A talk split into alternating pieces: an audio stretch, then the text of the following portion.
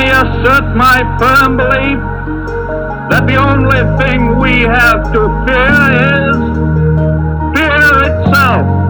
Remember, just because you're doing a lot more doesn't mean you're getting a lot more done. Don't confuse movement with progress.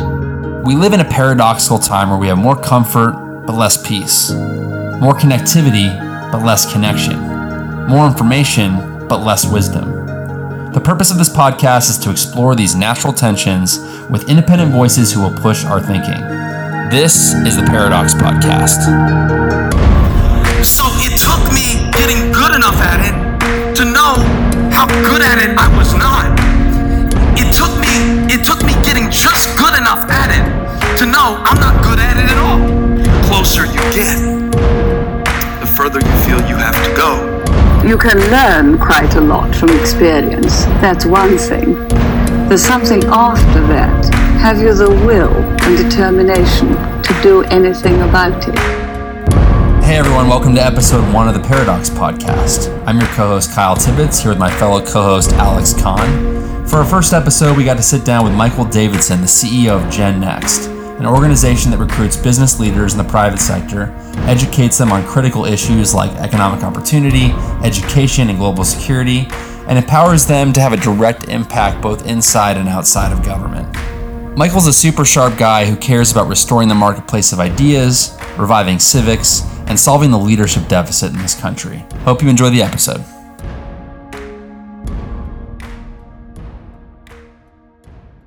So, we're here in downtown San Francisco, right next to Union Square, with Michael Davidson, the very first guest on this podcast. To start things off, can you just quickly introduce yourself and, uh, and what you're about? Um, Yeah, Michael Davidson. I work with and lead an organization called Gen Next, and we basically uh, try to look at shaping a world for future generations. So we attract entrepreneurs, executives, and help them understand what are the big issues that are going to shape future generations, primarily in economics, education, and uh, global security. And we're going to talk about Gen Next in a little bit. I want to I want to dive into that a bit more. Let's do it. Before we get into Gen Next, though, just kind of at a high level, you're a contrarian thinker. What's something that you believe that most people don't, or maybe many people don't? Most is kind of a high bar. We live in a time of massive change. Um, we have no idea what type of either opportunities or destruction uh, technology is going to bring upon us. Like, you know, you have sort of a dystopian school and then the utopian school, um, but you, there, so there's this sort of summoning to think big about what type of world are we going to shape and what big problems are we going to solve and it's very technology technology technology. But i wonder if we just need to revisit the classics and there's certain things where hu- human beings have just never we just we haven't changed. Um, a friend of mine juan zarate has this um, this term where he calls it the conceit of chronology. You know that if you come later you kind of think you're better. Mm-hmm. And I don't, I don't know. I, I, so I'm still kind of processing this because if you look at, uh, you know, Plato, for example, had a lot to say about behavioral psychology mm-hmm. uh, or behavioral economics, but he probably would never, obviously, would never have articulated it that way. That's probably one, is revisiting sort of the, the ancients. Um, two, and I think Karl Marx would really, would really celebrate me saying this, but but I don't think we assess it the same way. But I think there's an inverse relationship between wealth and purpose. That the more the wealthier you become, the more you remove from the stakes that it took to accumulate and create that wealth.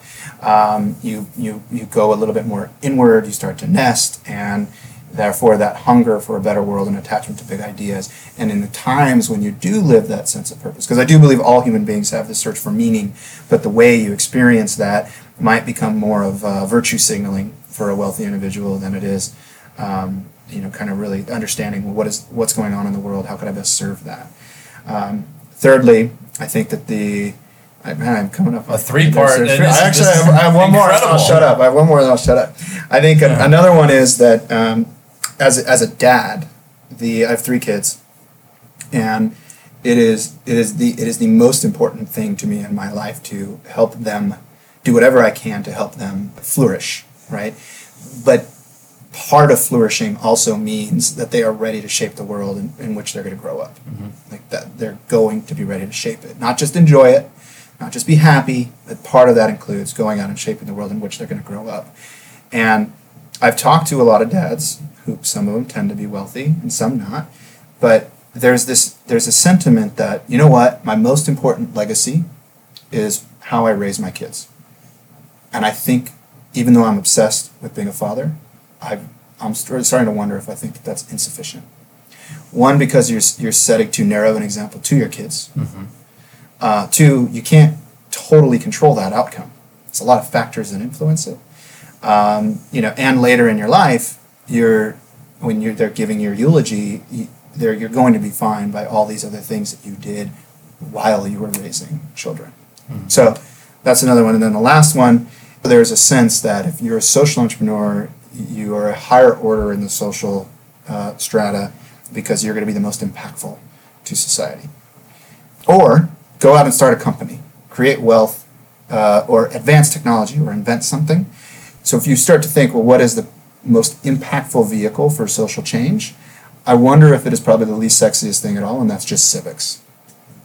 You know, what, what Alexis de Tocqueville observed, which is how Americans just come together and interact in their community, and how that, as by extension in a free society, how their government operates. So I don't mean politics.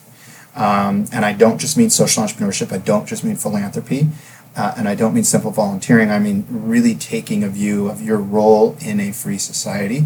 Um, and so I, I think if, per, if we have more people who are taking an interest in civic life and civic renewal, I think we, you will have the longest tail and the largest lever to be impactful over time. So I would, those would be my well, that's that's certainly a lot to unpack. I, I'm not, trying to remember all four, and I think I've got I them. Feel but- free to challenge me on any of them because. Well, let's let's start with the last one and then go back to Okay, the first okay. three.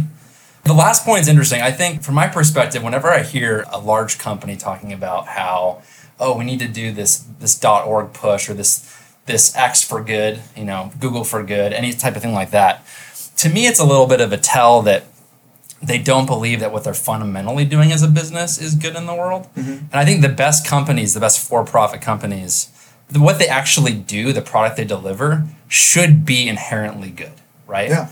And then my pushback, I guess, against these nonprofit or these social enterprises is if you don't build a durable business with profitability, you're not likely going to have the longevity to sustain anything, even if mm-hmm. you even if you land upon something good. I do agree that this lack of civic mindedness, and you and I have talked a little bit before this about like the, the cultural leadership deficit in this country is a big problem because it just leaves a very wide gap in mm-hmm. society. There's people that are chasing causes and people that are maybe even virtual signaling on one side, people that are chasing profit and chasing impact on the other. And you don't have someone thinking about how can we organize society in a way that allows all people to flourish and not assuming that doing so involves inherently being in government or being part of Yeah. government. Well, and I think as a result, um, you know, you could say one of a symptom of this or exacerbating factor is like the rise of um, tribalism. But what you see, tribalism forces you to remove yourself from the from like how the world works, right? And you know, to your point about these companies who are either virtue signaling or, or saying for good, it, what it made me think of was this whole like reimagine capitalism, mm. conscious capitalism. Yeah. So you hear quite a bit of reimagine capitalism or our system is broken. We need to redesign the system. Mm-hmm. And so then you'll say, well, what do you what do you mean by the system? Do you mean democracy? Do you mean checks and balances? Do you mean separation of powers? Do you mean federalism? Like what do, what do you mean the United States Constitution? What is it you actually mean? And so there's this sort of um, searching for first principles because you we've just sort of like lost sense of the fundamentals. So you, we're always kind of trying to talk ourselves into some some new thing and re- redesign some new thing, and it's really just let me just be really good at this thing. it seems to me like Silicon Valley is probably the best example, but some things change so rapidly and then some things lag so far behind. Obviously, the hmm. technology is incredibly rapid. Every day, we're probably making more progress than they made in most centuries, I would guess. And so, what hasn't changed, right, is the culture. It's always been out here, we're the insurgents, we're the underdogs, we're taking on the establishment. It seems like there still isn't that realization that most of the folks here are now the the establishment Yeah. and they still are very much acting you can be a 500 billion dollar company but you're still the underdog and you're still fighting every day for your life and that mentality is hard to get out of. That is the culture in uh, in this area and in certain other areas. And how do you get folks to take on that responsibility and kind of that new title that they've uh, amassed based on wealth, based on power, based on their reach? Yeah, well, I, I think that's a, an astute observation that they are the establishment, but the mindset is counterculture.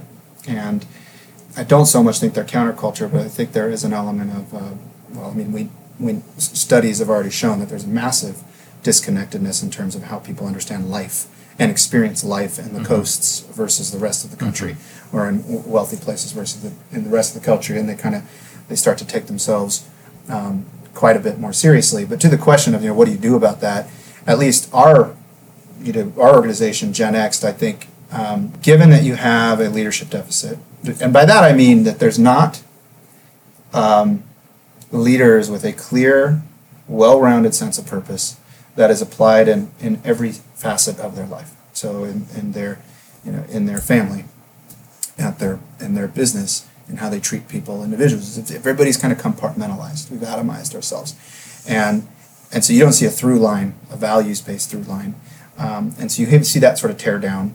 Uh, in our country, you see the, the the bigger symptom in politics, where you just don't see a lot of these big, bold leaders who can imagine a world and rally people around it. You know, so there's another place, and then mm-hmm. you see that society is just breakdown of trust in institutions across the board, breakdown of trust in each other and relationships. Now, what's interesting is you have uh, Putnam had did Bowling Alone. This was before the rise of tech. This was we're around the time period of TV, television, and so, but he started to see that there is a breakdown. There's a great book um, called The Vanishing Neighbor, and he he makes the argument that we actually are not haven't declined the way we interact with each other it has changed in style. We still interact with each other, but we interact with each other on more narrowly defined um, traits, and so therefore you see like it, it, it accelerates in, in the direction of tribalism. But so if you're seeing that people are not showing up with a broad view of leadership and purpose, if you're seeing that uh, institutions are breaking down, if you're seeing that people are organizing and more narrowly defined, then where does one go today? People need this. People need structure. People need relationships. So that's what we try to do. Right? We try to take people who are in their bubble mm-hmm. and expose them to different perspectives and different ideas, but with a shared sense of purpose and, and, and direction. So you have somehow you you balance shared direction with diversity, e pluribus unum.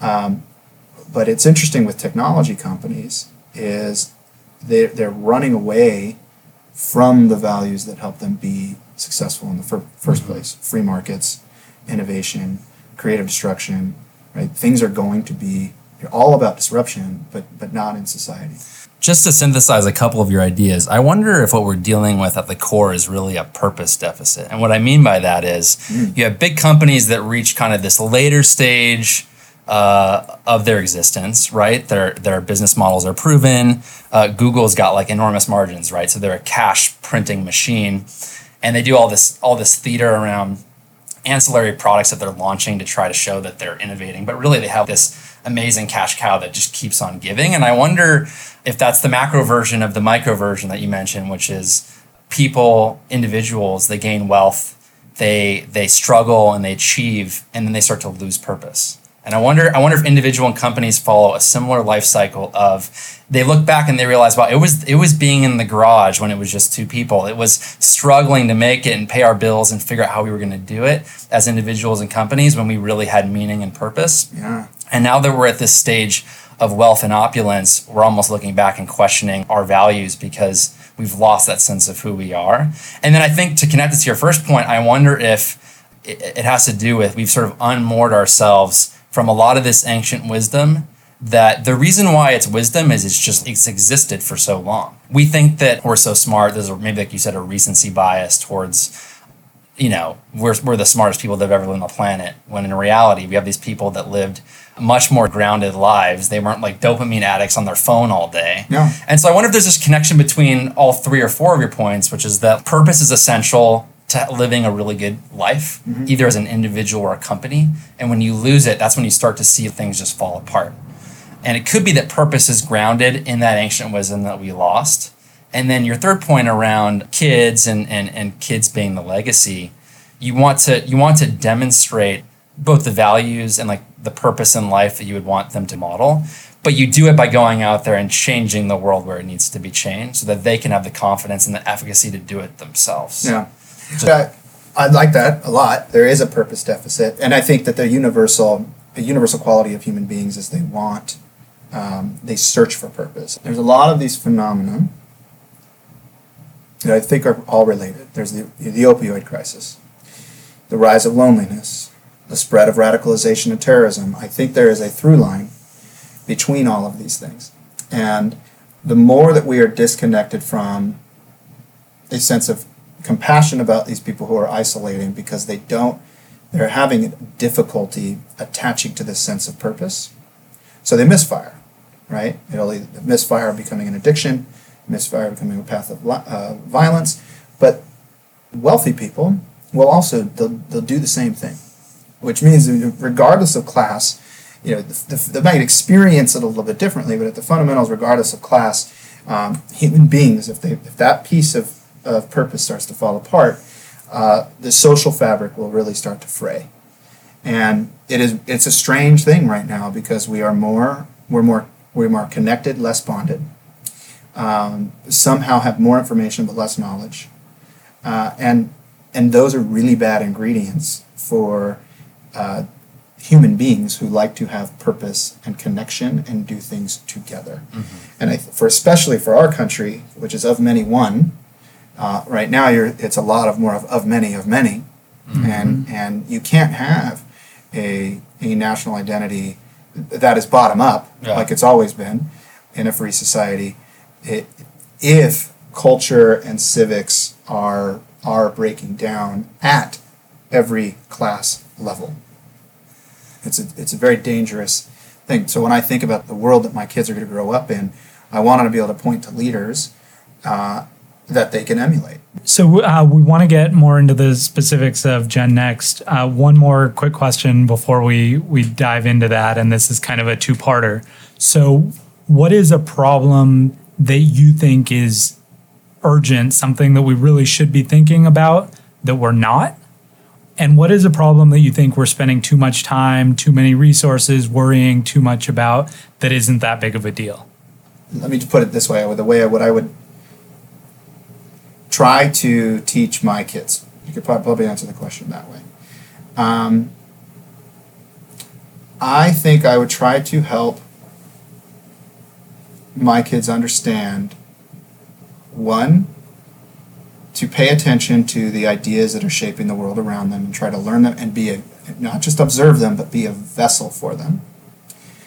Um, and so, to my previous point, I think we are not discussing enough you know civic renewal mm-hmm. and um, civic life. It's just it's literally like your gym teachers, your government teacher, and that's kind of the way our society treats it. Mm-hmm. Um, and so that would be one thing that I think to press people to really think about like what's going on in their community. Because and when you when you notice that a lot of conservative and liberal will challenge people to like come together. We're a country. We need to come together in these moments and the next sentence is just bashing the other point of view. Right. Yeah, of course. And so that that's a that's that's a real issue.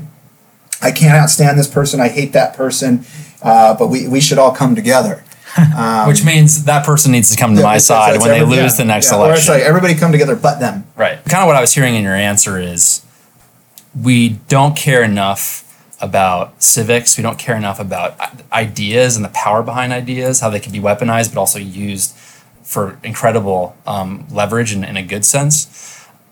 And then we are far too emotional, meaning we let our emotions individually and collectively, like kind of the collective psychosis as a country and as a, society, kind of rule the day. And we kind of just are whipsawing from one crazy thing to the next, and one news story to the next, and yeah. one news cycle to the next. And it gets very crazy.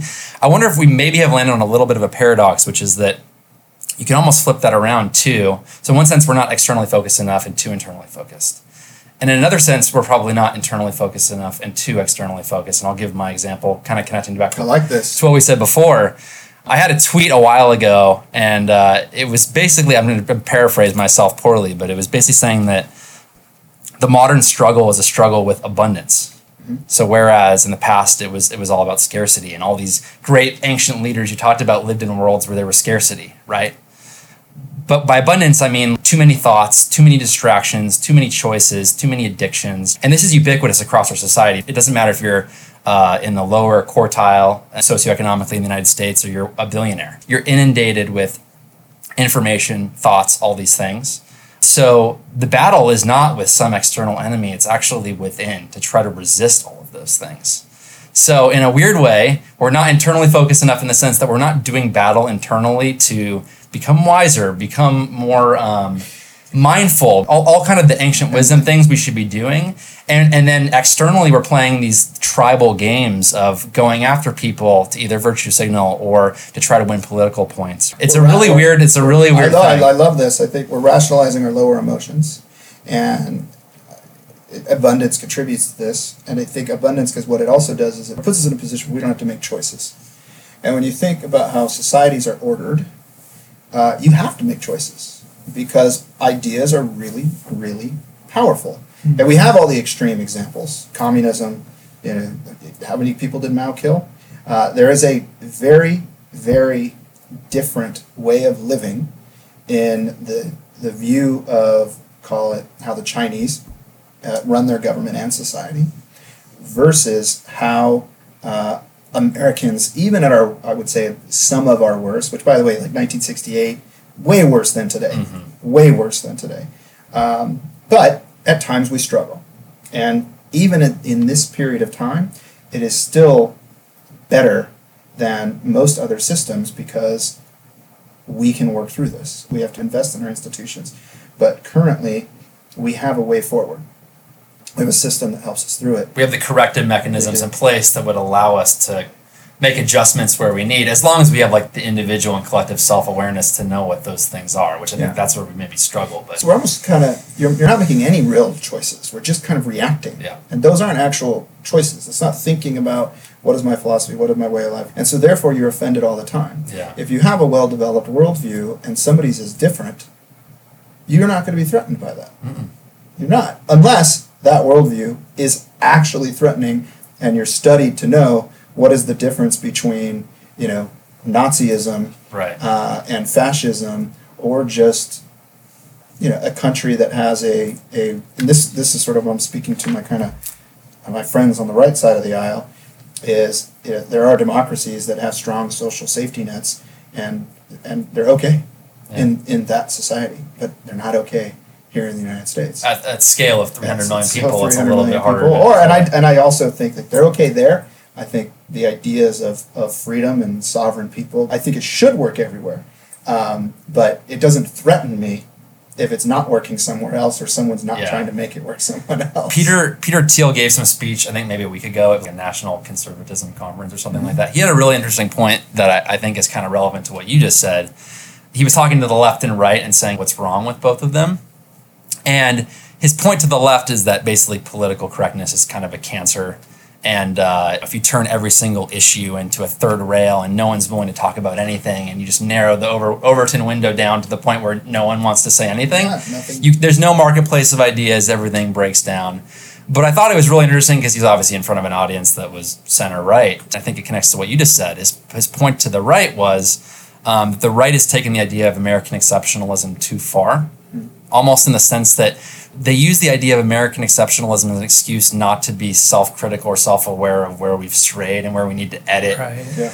our society. And I think there's just a lot of truth in that But you point. forget America. Part of what makes America exceptional is that it's an experiment, Right. and you constantly get to recommit to making it better and better and better. Uh, and unless you unless you do that, getting better is not doesn't always de- be, need, need to be defined by um, some adversary. Like I got to make it better because it's threatened by the left, Right. or or the left's version. I have to make it better because it's threatened by the right.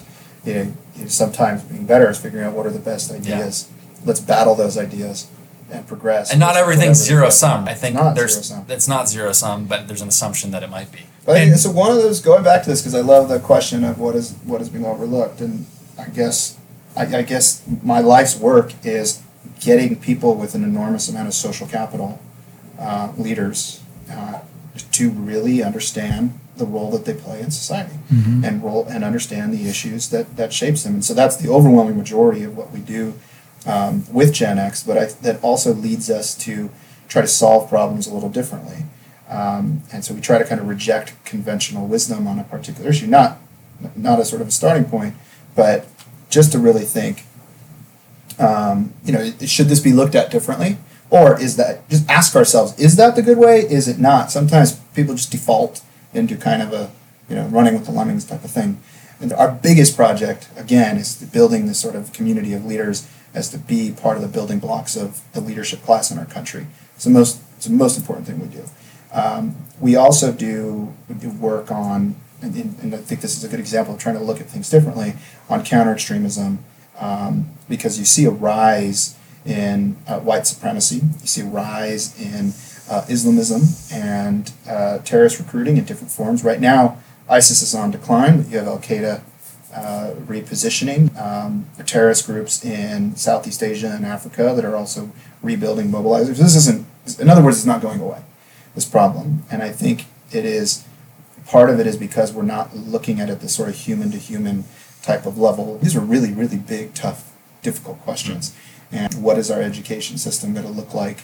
Uh, why is why are we giving our kids the level of debt that we're giving them? I mean, they're definitely not being debated much in Congress. Um, but I think politics is downstream from culture, and so why aren't they being debated? Well, they're not being debated in academia, where you're training our our future generations to think about ideas. That's not happening, um, and it's not happening online.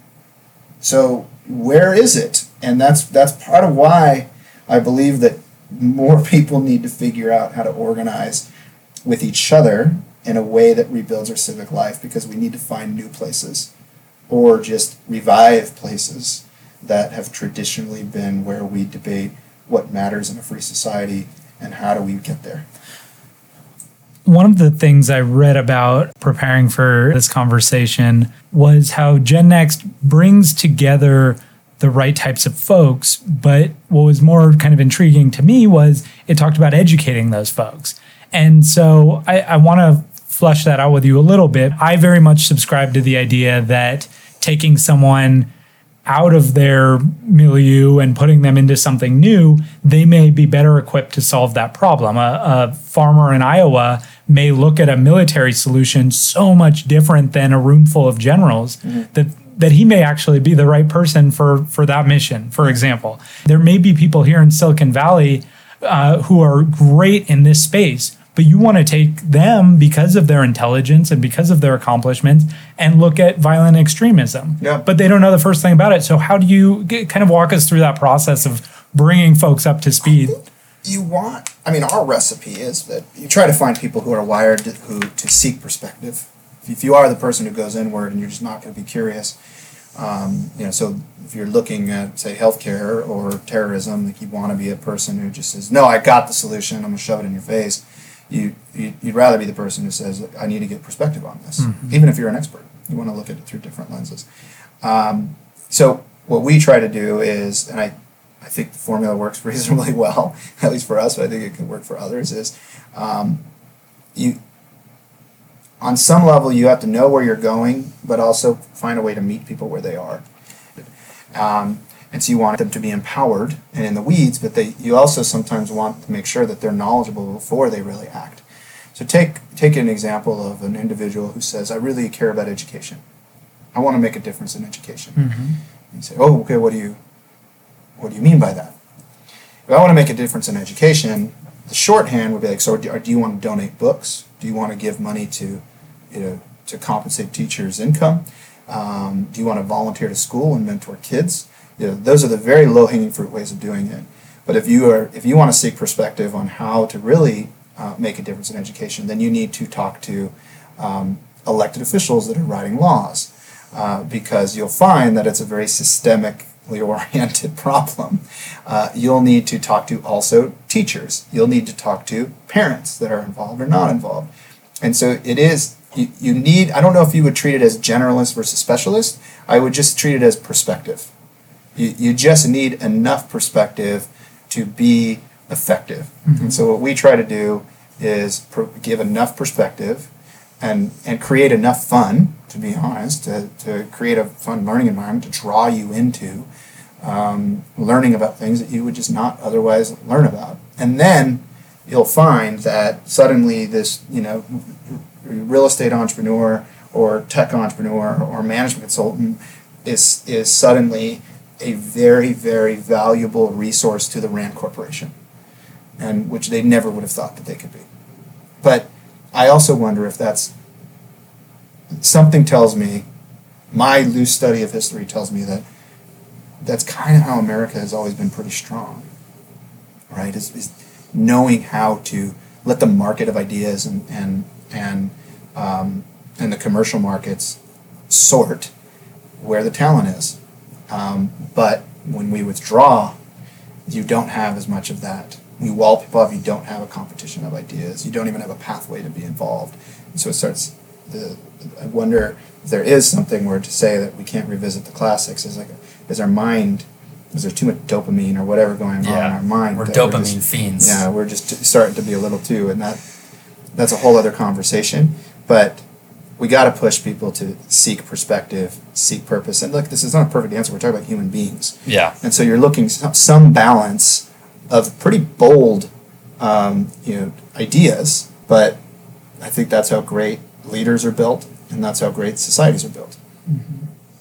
I also think going back a little bit to the beginning, people going into their corners, into their tribes. That's another problem too. You look at the founding fathers; these guys wildly disagree with each other. I mean, so they got into duels, Well, right? So, out. So we can we can uh, you know we, I, I agree with your over romanticism of how bad things are relative to how things have been either in 1968 or 1942, right, Yeah. where it probably felt like the world was ending, or 1776 when you basically tweet out a breakup letter with your your overlords across Thomas across. Jefferson was trying, like he was running um, basically subversive campaigns. People the impression that George Washington was senile, right? No, it was because he crazy. upset with the position on the French Revolution, and so you get yeah, but they were much more comfortable with not agreeing on everything, and that collision of ideas in a true marketplace of ideas was a very healthy thing that I think led to the ideas upon which the country is built. And I think if we can return back to some semblance of getting more people involved in the conversation, more people not being offended by people that disagree with them, I think we'd be in a lot better place to restore kind of the the town square, the, the civic discussion that we kind of want. This is a you you raised an interesting point, and I wonder if you know the using the founding fathers as an example. I mean, they were they were comfortable with debate. Um, they also were at times super mean and hated each other. There's what that, there's that book Founding Brothers that kind of um, dives into the dynamics between them. But I wonder if the stakes and the ideas debated were just so much they were big. They were really big. And what consumes a lot of our attention are ideas that affect a smaller amount of people. Now, that's a dangerous point, and I will Yeah. concede because um, I'm not I'm, I'm not into a, a you know a majoritarian rule. I want there to be checks on this. It's a, I think there is something to explore there of how are we releasing the passions and, and rolling up some of these um, some of these ideas that we're getting debated and and, and, and bringing them bringing up to a level that affects a much larger amount of people or as I would more and so introduce it um, future generations just let's think of things more as the, the largest amount of people for future generations if you just that conversation seems to be lost Yep. So my understanding of, of Gen Next and your guys' mission is there's kind of three pillars to or three kind of issue areas that you guys focus on. You already mentioned education briefly. We should talk more about that. Economic opportunity is a second one, and the third, global security. How do you think about local, kind of the, the micro versus the macro, and where you guys put your your your membership base, where you put that leverage? Do you deploy it in different areas, I local, to- local, state, and national, Yeah. or, or is your thinking on it shifting? No, I try. We try to we try to organize the call it the uh, the positioning and the strategy um, in sort of this way. It- one, it- it's not a local, regional, national, global.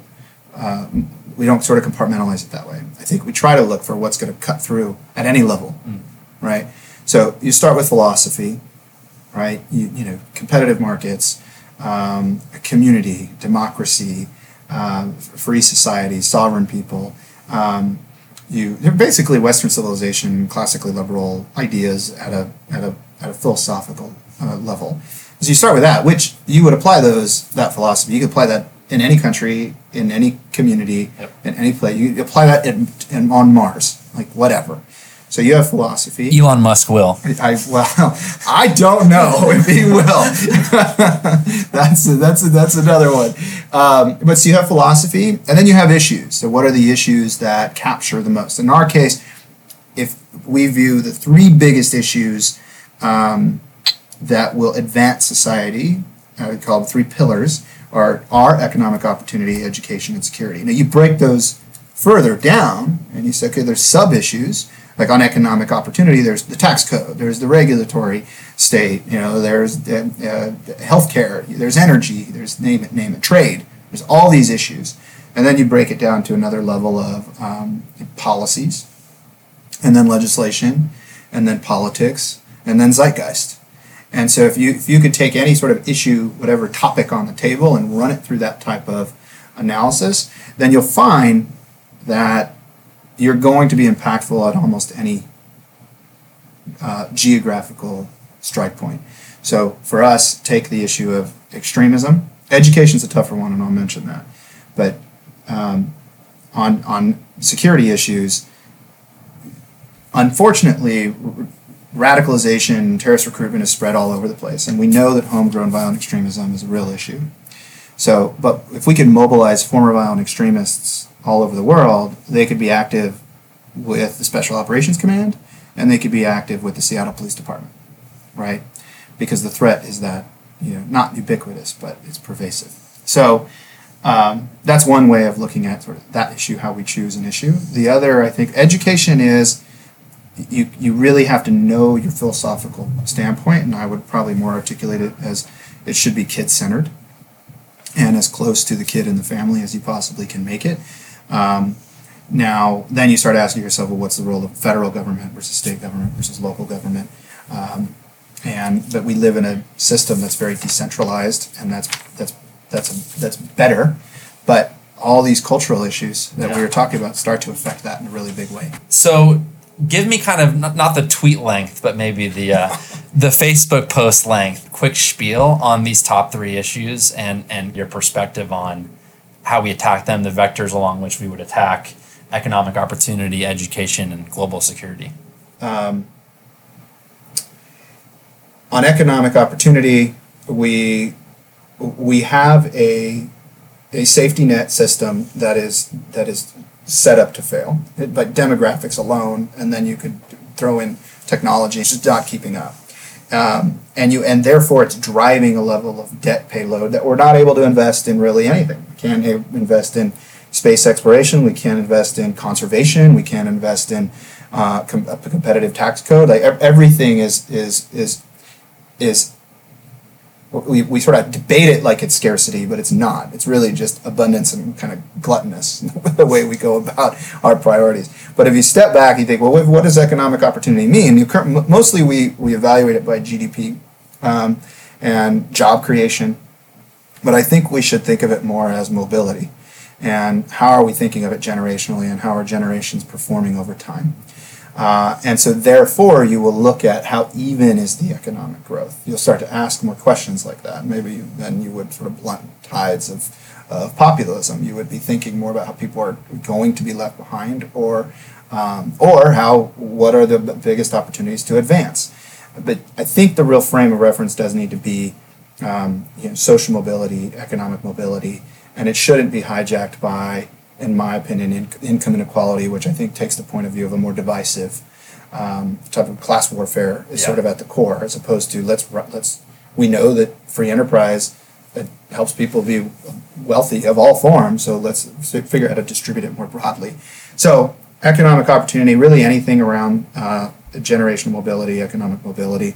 Um, but it, you don't. You'll notice though that when you have debates around this, it's like, uh, well, take Social Security, which is which is unsustainable. Yep. But it needs very very simple changes. Yeah, like And- we retire at 70 Yeah, instead of 68. And those of us that are under 40, Very, very- and so what happens? So the debate is around very simple things Yeah. like that, and it is like It gets it's a death match. Oh, completely. so so that that's Paul, Paul. Ryan's pushing Granny off of the Right, cliff, right, right? Even though he's talking about someone who's 36 years old, not someone who's 76 in Florida. It's uh, it's sad. And then you have so on education is that's just that's literally run by uh, special interests and adults. It's not even con- considered sort of I think the kids and their outcome because you have the moral element, which is we have a system that most kids uh, are legally bound to go through. And in some cases, now we have the research to show that that plays a pretty significant role to sending them on, depending on the school, either on the road to some addiction or on the road to prison. And so there's a moral element, but there's also an economic element where they're not competing with um, the city next door. They're competing with all, you know, a heck of a lot more people.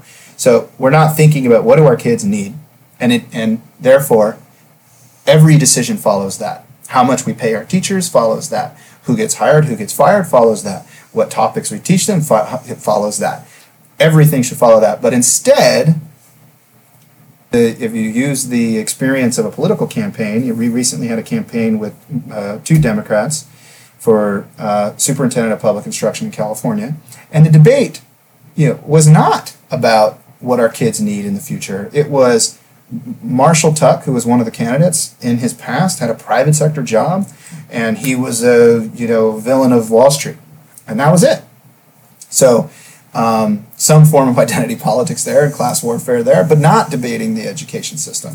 So that's another element. And then on global security, I would say the big issue is what is America's role in the world, um, and what ideas should animate um, a peaceful world. And so you're, go, you're then the sort of a next issue starts to become very geopolitical, you know, relations with China, relations with Russia. Then you get into more functional issues, terrorism, cyber, et cetera, et cetera. But unless you really understand, well, what do we stand for and what do we want to be? Um, you know, right now it's a little bit more like we're taken for granted. Let's withdraw, or um, or let's be heavy-handed involved. What do we want to be? And there needs to be um, what do we stand for? What are we willing to tolerate? What are we not? There needs to be that level of kind of debate. And so we take the point of view from the private sector, given that that is security is heavily the domain of government.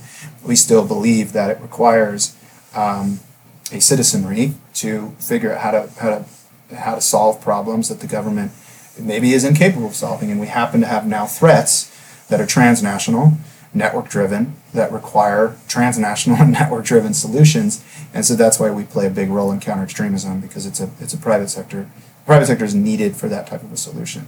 So um, and I didn't go into on security. I didn't go into like illicit networks. I didn't go into cyber. Um, I didn't go into the fact that we have a massive divide between the tech sector and I would just say That'll be part two of the podcast, I'm sure. I'm already I'm already signing you up for round two. But all these three, um, these three big pillars, I think we will either delay failure um, um, or prevent progress if we do not have our best and brightest people thinking about it, paying at least some attention to it, um, have some element of structure in their life that keeps their attention and their curiosity on it.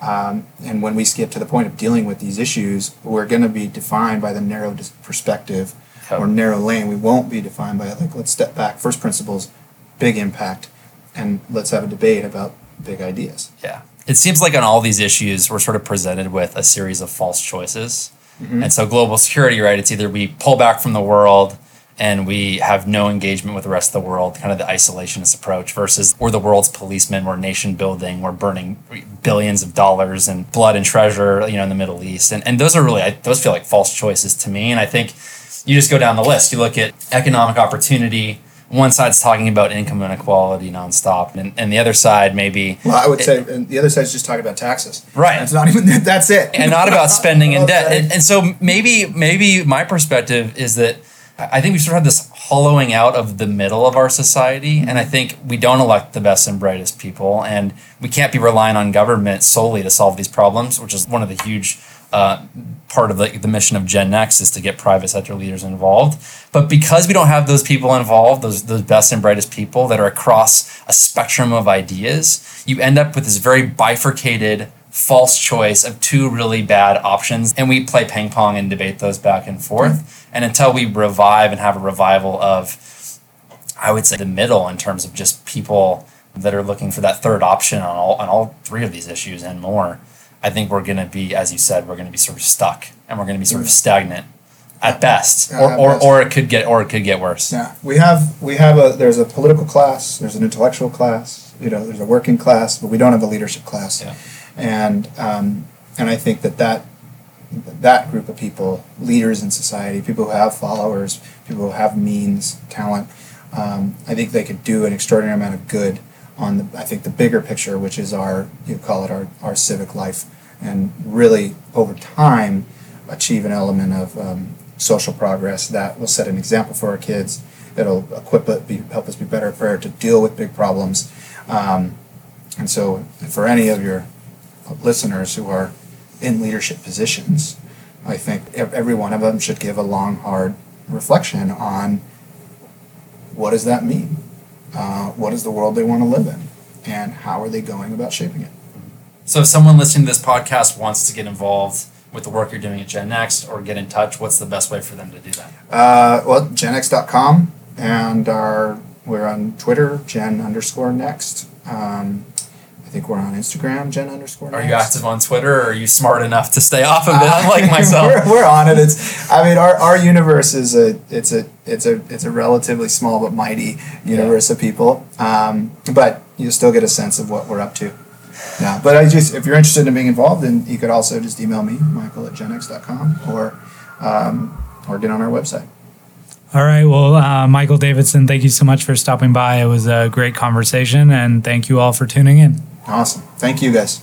That's a wrap for this episode of the Paradox Podcast. If you'd like to connect, you can follow us on Twitter at Kyle Tibbetts and at Mr. Alex Kahn. If you enjoyed the episode, please rate and review us on iTunes to spread the word. And until next time, take care of yourself.